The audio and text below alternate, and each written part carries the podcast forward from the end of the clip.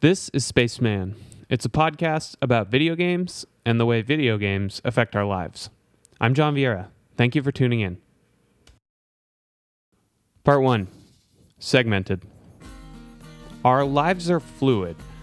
They're full of variables and not conducive to being organized, but we all look for neat ways to segment different parts of them high school, college, relationships, homes. Really anything that can clearly mark a new beginning or end sometime in the next few months, and maybe even as soon as next weekend, depending on my ability to avoid clicking that orange purchase button on Amazon, I will buy a PlayStation 4. And that precise moment will be the moment when one era of my life comes to an end, and just like that, a new one will begin.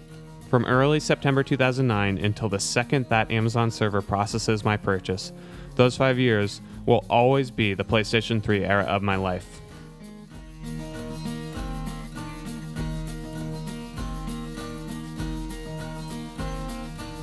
Part 2 Reduction.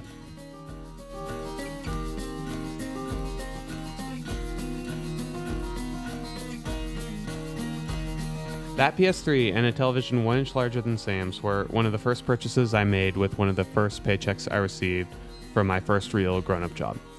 Arkham Asylum was a few weeks old, and it increasingly seemed like that game was a good excuse to spend about $1,000 that I barely had all at once. It was certainly irresponsible at the time, but kind of astoundingly intelligent in retrospect. It was there for me through promotions, through heartbreak, through friends' engagements, weddings, and babies. It protected me as I hid from hangovers with the curtains drawn, or recovered from emergency surgery that probably saved my life. In short, my PS3 era was nascent adulthood. Responsibility and true growth, tinged with the occasional bad decision making or lack of bravery.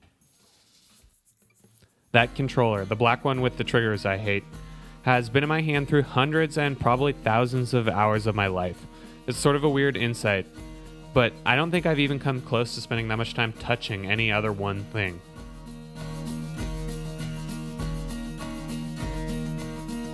I did a lot during these past five years, but somehow I'm completely comfortable reducing it to time lived when my main video game playing machine was a PlayStation 3.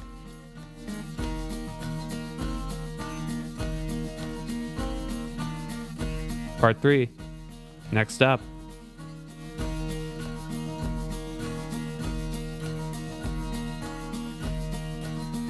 Console generations might be the neatest way for someone like me to organize my memories. They always begat something new. Sometimes every three years, sometimes it takes more like nine, but they're relentlessly being thought up, created, broken, and iterated upon behind closed doors and under neon lights in secret laboratories of giant corporations. We don't know it, but they're making both the vessel and the totem that we will always use to segment our friendships, our great loves, and our accomplishments. Or at least that I will use. When I want to really feel those five PS3 years, I can look at pictures, I can read old notebooks, or just press the power button, the unique smooth texture of which my fingers won't ever forget. It's a toy, but it's also pensive, neatly organizing and safely preserving our memories until we need to relive them.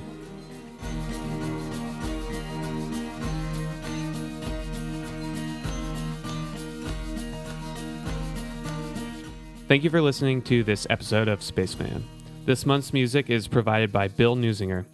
You can find him on Vimeo at vimeo.com slash Bill Newsinger, and you should because he is very talented. You can find me on Twitter at Super Sexy Pizza, which I am sorry about, but yes, that is Super Sexy Pizza. You can find Spaceman on Twitter at Spaceman Podcast.